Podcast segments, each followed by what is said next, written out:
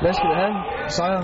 Ja, så præcis kan det siges. Vi har to gode kæder, ikke? Og så en tredje kæde, som supplerer os rigtig godt. I hvert fald, hvis man kommer fra Frederikshavn Bulldogs, som har klaret det så godt i denne sæson, at de nu er i semifinalen. Det er sådan set 15 mand, som er på rigtig højt niveau.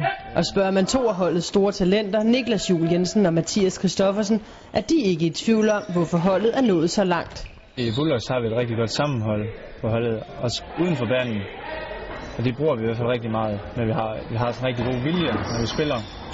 Og så bliver det bare krydder med gode spillere.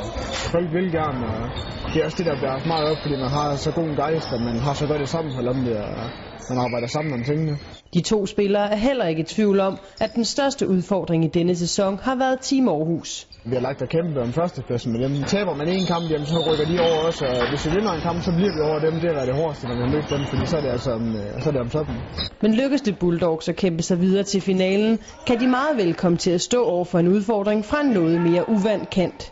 Jamen, i den anden semifinal er det Aarhus og Rødovre, og vi kender ikke så meget til Rødovre, vi ved bare, at de har et rigtig godt hold, så det vil nok det vil være Rødovre, der bliver den sværeste udfordring. Niklas Juul Jensen og Mathias Kristoffersen er dog overbevist om, at holdet har styr på deres stærkeste og vigtigste våben, hvis de skulle nå så langt. Vores angrebsspil er rigtig godt, vi laver rigtig mange mål, men samtidig så vores forsvarsspil, der står vi også rigtig solidt, og vi lukker ikke ret mange mål ind, og det er også det, der er nøglen til sejr, ikke? Altså, hvis modstanderne ikke laver ret mange mål, så skal du heller ikke lave så mange fremad.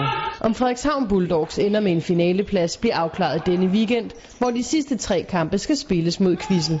Indtil nu har begge hold vundet en kamp.